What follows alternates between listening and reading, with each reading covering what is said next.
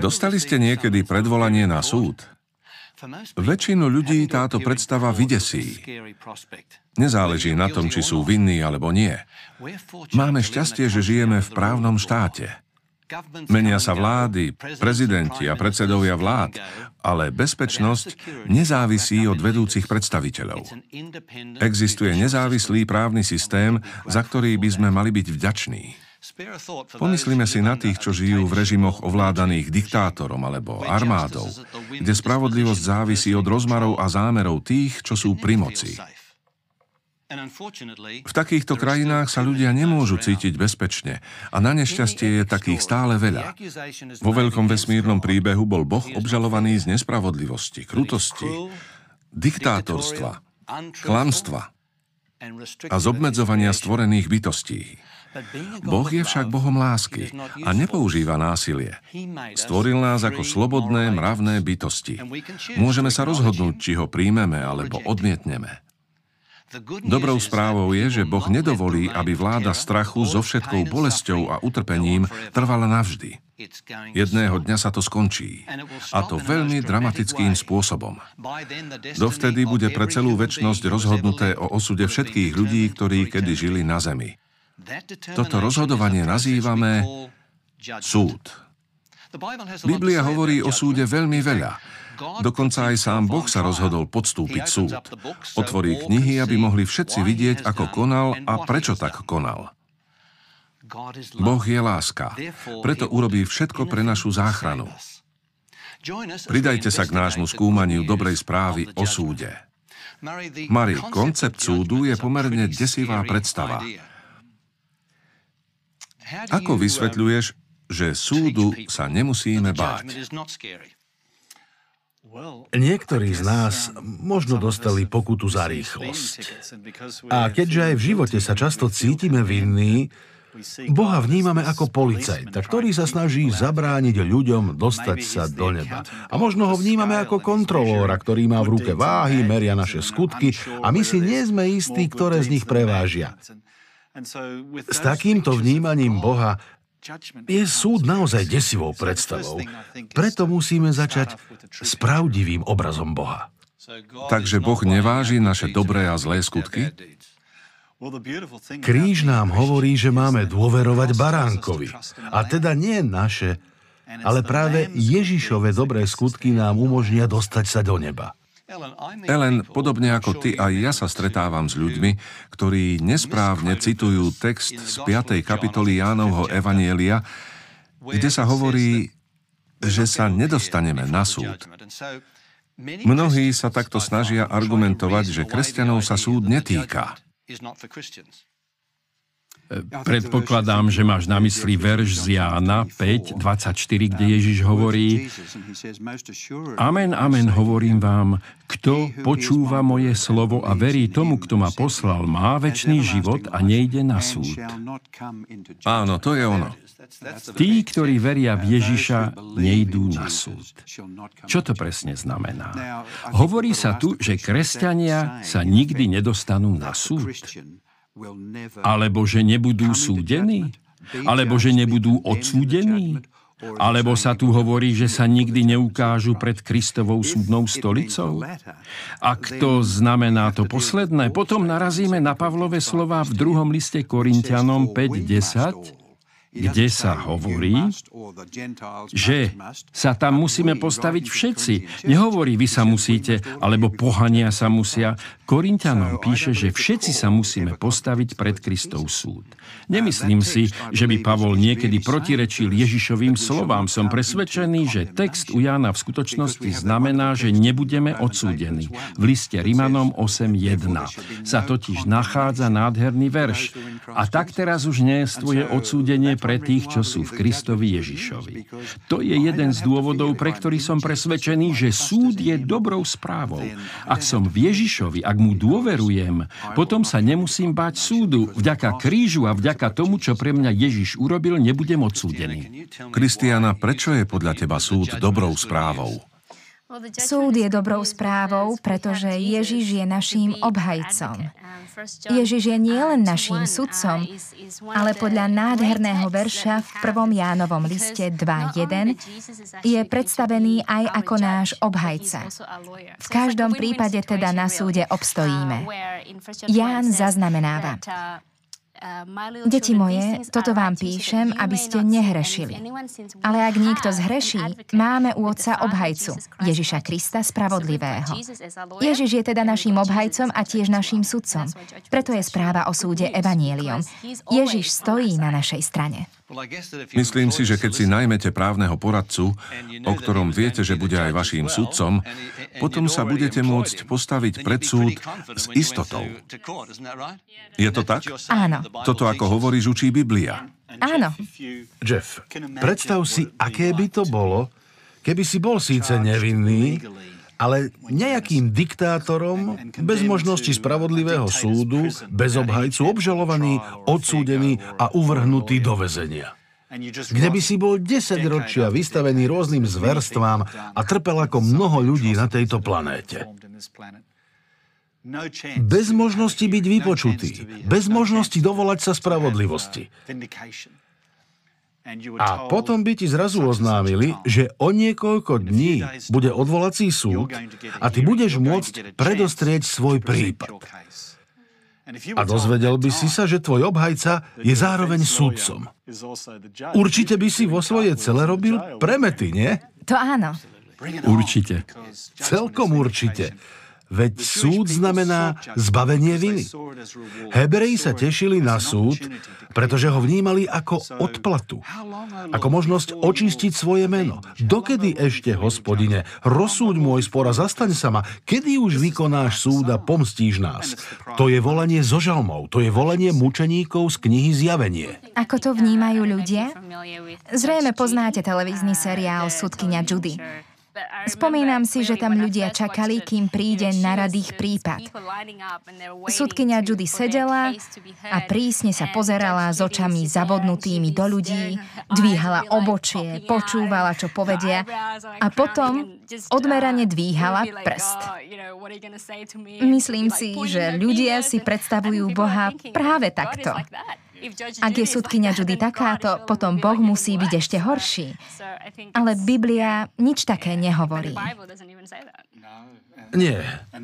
Je tu obraz baránka, ktorý sa za nás prihovára ako kňaz a veľkňaz. Obraz Boha, ktorý tak miloval svet, že nám dal Ježiša. Otcova láska chce zaplniť nebesia, nie zabrániť ľuďom do nich vstúpiť. Ale ľudia, ktorí by sa z neba netešili, ktorí sa obrátili chrbtom, takých Boh nebude trápiť tým, že im dá väčší život. Boh chce, aby ľudia boli po celú väčnosť šťastní. Ale tí, ktorí povedali Ježišovi láske a pokoju nie, spôsobovali konflikty, boli chamtiví a naplnení hriechom, lebo milovali len seba, by sa netešili zo sveta, ktorého zmyslom je dávať a uctievať Boha. Som presvedčený, že myšlienka o súde ako dobrej správe vychádza z posolstva prvého aniela. Posolstvo troch anielov je Božou poslednou výzvou pred Ježišovým druhým príchodom. Je preto dôležité. Posolstvo prvého aniela je v knihe Zjavenie 14.6 vyjadrené nasledovne. Potom som videl iného aniela letieť stredom neba. Mal väčné evanielium, aby ho ohlasoval obyvateľom zeme. Ďalej, verš 7, volal mohutným hlasom, bojte sa Boha, vzdajte mu slávu, lebo prišla hodina jeho súdu. Pred Ježišovým príchodom tu máme posolstvo určené celému svetu, že prišla, nie že príde hodina Božieho súdu. To všetko v kontexte väčšného evanielia, ktoré je vlastne dobrou správou o tom, že Boh miluje svet, že na kríži urobil všetko preto, aby mohli byť každému odpustené jeho hriechy. To je evanielium. A keď prichádzam na súd očistený od všetkých svojich hriechov, lebo Ježišova krv ma očistuje od všetkých hriechov, potom sa na súde nemám čoho báť. Je to skutočné evanielium.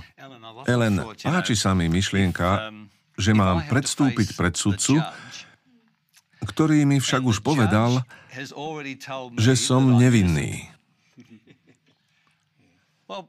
Takže vďaka Bohu nebude až také ťažké stáť pred súdom.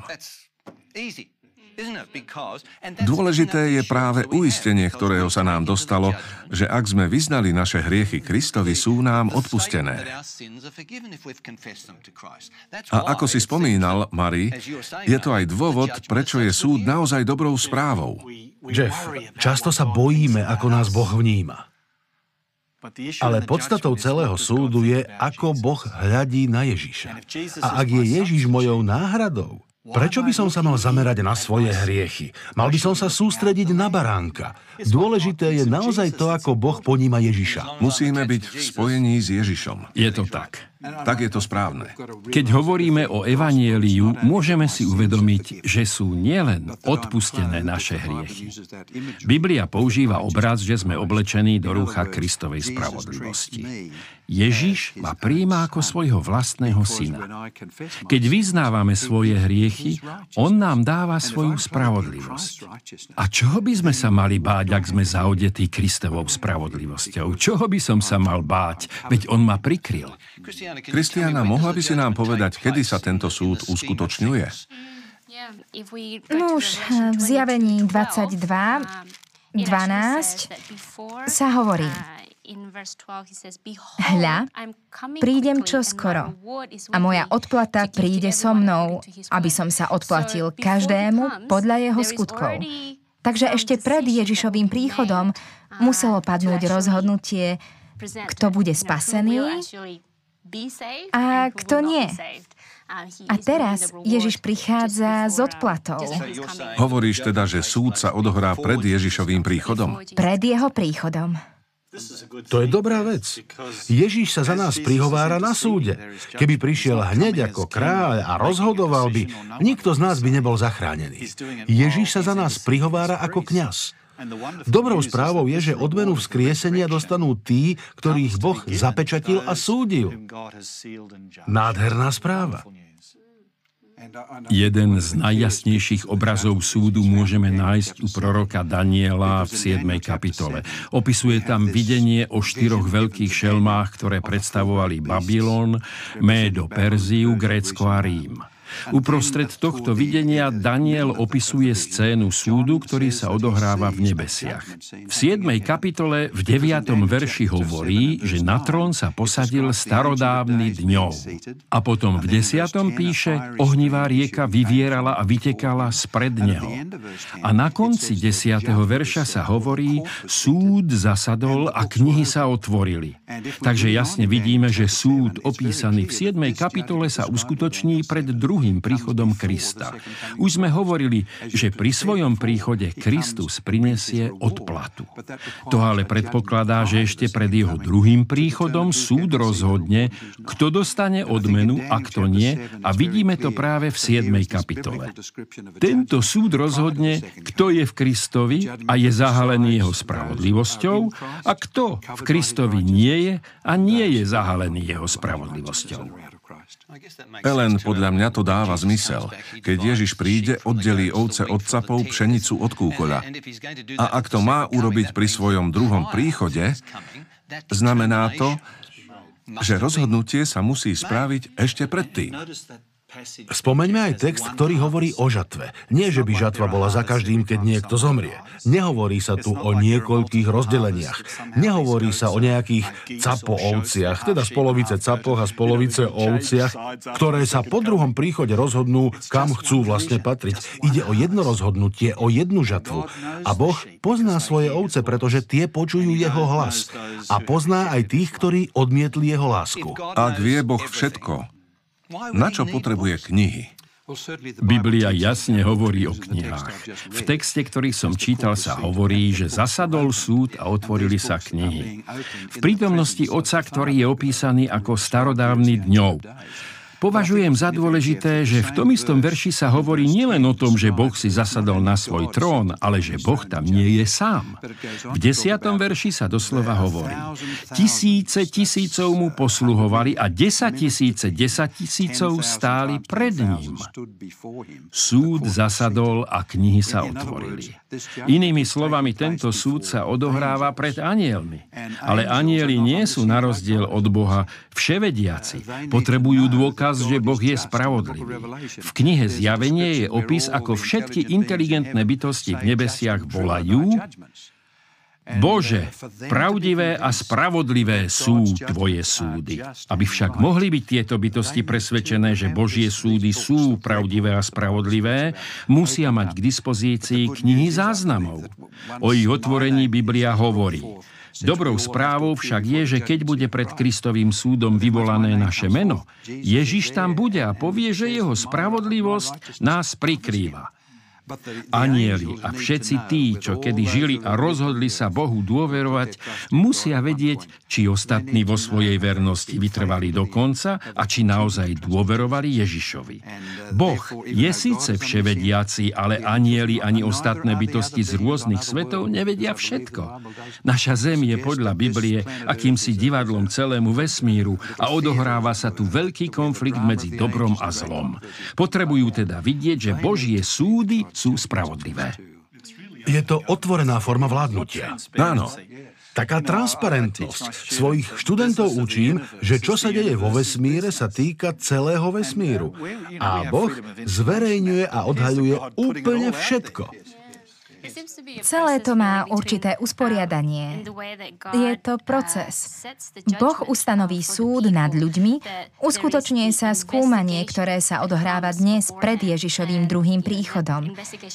A vynesenie rozhodnutia je spojené práve s jeho druhým príchodom. Vtedy oddeli ovce od capov. Pôjde o vykonanie rozsudku, jeho oznámenie a s tým spojenými dôsledkami. A hoci na začiatku sme súdenými všetci, neskôr sa pred nás postaví Boh a my mu budeme môcť klásť otázky. Naozaj konal spravodlivo? Ako to, že sú tu niektorí ľudia, kým iní nám tu chýbajú? Ako by Boh hovoril, som ako otvorená kniha. Preskúmajte ma. Pozemský súd si nevieme predstaviť bez vyšetrovania. Ako by mohol nejaký súd urobiť rozhodnutie bez toho, aby sa zaoberal dôkazmi a preskúmal a overil si všetky body obžaloby? Len samozvaný súd. Presne tak.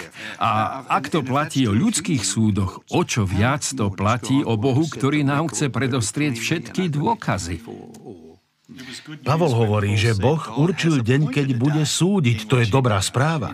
Pre Pavla to bola otázka budúcnosti. Boh určil kedy. V našej diskusii sa vždy znova vraciame k otázke veľkého sporu.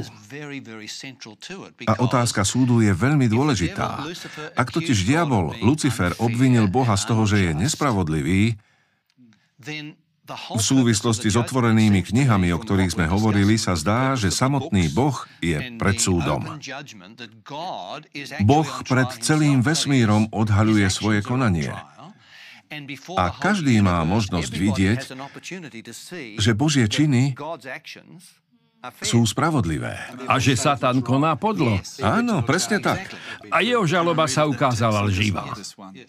Eh, chcem prečítať svoj obľúbený text z listu Filipanom z 2. kapitoly, verše 10 a 11. Pri mene Ježiš pokľakne každé koleno tých, čo sú na nebi, na zemi aj v podsvetí, to sa hovorí o démonoch, a každý jazyk bude vyznávať na slávu Boha Otca, Ježiš Kristus je Pán. Je to nádherný záver. Mari, ten text teda hovorí, že každá bytosť vo vesmíre, dokonca aj diabol, jedného dňa vyzná, že Boh je spravodlivý. Dokonca aj tí, čo odmietli jeho lásku. Áno, napokon to uznajú aj tí, čo budú nakoniec zničení. Povedia, Bože, vo svojich skutkoch si spravodlivý. Dal si mi to, prečo som sa rozhodol. Viete, Boh nebude porušovať nikoho slobodnú vôľu. Tým, čo sa rozhodli pre smrť, s bolesťou dá to, čo si vybrali. Cieľom týchto kníh je Božia snaha ukázať, prečo konal tak, ako konal. Niečo také môže urobiť len úžasný Boh lásky. Je ohromné, že Boh sa zníži na našu úroveň a ukáže nám, prečo konal tak, ako konal. Súd je teda naozaj dobrou správou. Oslobodzuje, ničí hriech a odstraňuje ho. Veď kto by chcel žiť obklopený hriechom? Už nás unavuje každý večer počúvať správy o zničení tu, o skaze tam, o vraždách, o zabíjaní, o zneužívaní a tiež o zemetraseniach a národných katastrofách, ktoré neustále pribúdajú. Chceme mať od toho už pokoj. A Boh hovorí, čo je veľa, to je veľa. Raz prídem znova a všetko zisťovanie a vyšetrovanie sa skončí. Zlo má svoje hranice, to je dobrá správa. Boh určil hranicu. Marí, niečo si už naznačil, keď si spomínal, že Hebreji vnímali súd z pohľadu Súď už, rýchlo, prosím, súď. Na nešťastie zdá sa, že sme ovplyvnení súdnymi konaniami v našej krajine a starogréckým vnímaním protikladov. Keď však tento pohľad vnesieme do Biblie a uvažujeme takto aj o súde, potom vidíme nepriateľstvo, spor. Boh však vníma súd ako cestu dať veci do poriadku. Ste ospravedlnení, lebo som vám odpustil vaše hriechy. Pre nás je prirodzené uvažovať o výkone, preto sa nám zdá, že niečo musíme urobiť, ale vykúpenie a náprava sú Božou vecou. Áno, ak som nevinný, potom nemám dôvod báť sa spravodlivého súdu. Dobrou správou v súvislosti s Božím súdom je, že nech som sa dopustil čohokoľvek, vďaka krížu som nevinný. Všetky moje hriechy sú odpustené a zabudnuté. A to ma naplňa dôverou a istotou.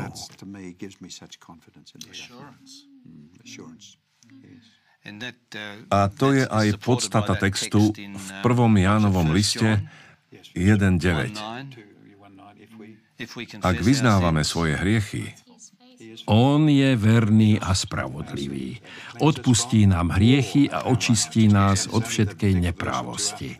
A potom v nasledujúcich veršoch sa hovorí, a keby niekto zhrešil, máme obhajcu, teda niekoho, kto sa nás zastáva, kto hovorí pred Bohom v náš prospech a uistuje, že naše hriechy sú odpustené a pre Ježišove skutky môžeme žiť väčšným životom. Mari, prečo je podľa teba dôležité, aby bol očistený Boží charakter?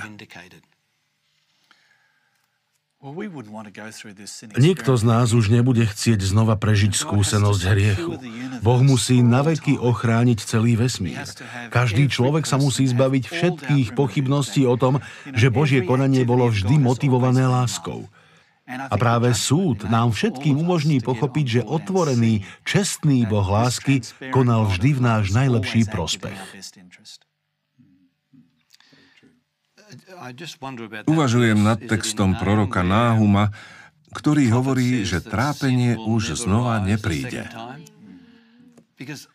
Ľudia sa totiž často pýtajú, ako môžeme mať istotu, že sa to celé nezačne znova. A tu hovoríme o tom, že očistenie Boha privedie každého človeka, každého aniela k tomu,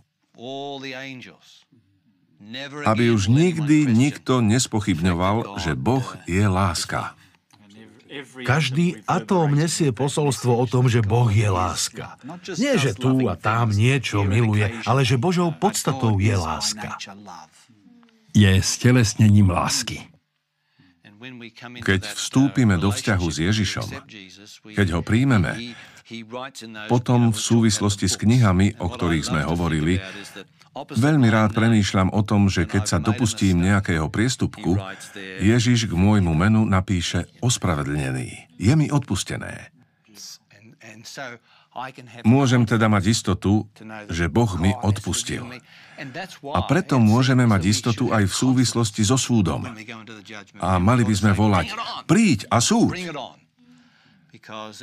Pretože tak nastane koniec hriechu, utrpenia a smrti. Ako sme si dnes pri štúdiu tejto nádhernej témy veľkého príbehu znova uvedomili, majme na pamäti, že prebieha veľký spor v ktorom Satan obvinil Boha z nespravodlivosti, z nemožnosti dodržiavať zákon. Satan usilovne hľadá chyby. Kým som začal vážne študovať Bibliu, predstavoval som si Boha ako toho, kto ma sleduje a udrie ma vždy, keď urobím nejakú chybu. Veľmi mi odľahlo, keď som pochopil, že Boh robí presný opak. Boh robí všetko preto, aby nám odpustil. Ospravedlnil nás a mohli sme sa dostať do neba. Preto je súd dobrou správou. Ukazuje, že zlo, ktoré tu tak dlho panovalo, bude odhalené a dobro napokon zvíťazí. A ako sme dnes spomenuli, v nádhernom verši v 1. Jánovom liste 2.1 sa hovorí Deti moje, Boh nás oslovuje malé deti. A viete, že keď sme s malými deťmi, neustále ich konanie ospravedlňujeme. Takže, deti moje, toto vám píšem, aby ste nehrešili. My sa však na nešťastie dopúšťame chýb. Preto sa mi tak páčia nasledujúce slová v tomto verši. Ale ak niekto zhreší, máme u otca obhajcu. To slovo znamená obhajca, advokát, pomocník. Keď sa dostaneme do ťažkostí, ideme za právnym poradcom alebo za advokátom a chceme, aby nás zastupoval na súde. Biblia tu hovorí, že máme takého. Je ním Ježiš. Tento Ježiš je s Otcom. Ježiš Kristus spravodlivý. Je to nádherné zasľúbenie. Chcem vyzvať každého nášho diváka, aby prijal Ježiša ako svojho spasiteľa spasiteľa. Potom sa nemusíme báť súdu. Súd je dobrou správou, pretože nám boli odpustené naše hriechy. Chcem vás pozvať, aby ste sklonili hlavy k modlitbe a pozvali Ježiša do nášho srdca, aby ste s ním mohli mať dobrý vzťah a mohli mať úplnú dôveru v odpustenie hriechov. Pomodlíme sa. Náš nebeský Otče, ďakujem Ti za nádherné uistenie, o ktorom sme hovorili. Uistenie o odpustení hriechov, o tom, že nemáme dôvod báť sa súdu, že stojíš na našej strane a ospravedlňuješ nás, aby sme mohli prísť do neba. Ukazuješ nám, že zatratení budú len tí, ktorí sa tak sami rozhodli. Pane, chceme ťa dnes najlepšie, ako vieme prijať za svojho spasiteľa. Chceme sa rozhodnúť pre Ježiša. Požehnaj každého diváka diváka, zachovaj nás verných a spravodlivých a sprevádzaj nás pri našom ďalšom štúdiu. Prosím ťa o to v Ježišovom mene. Amen.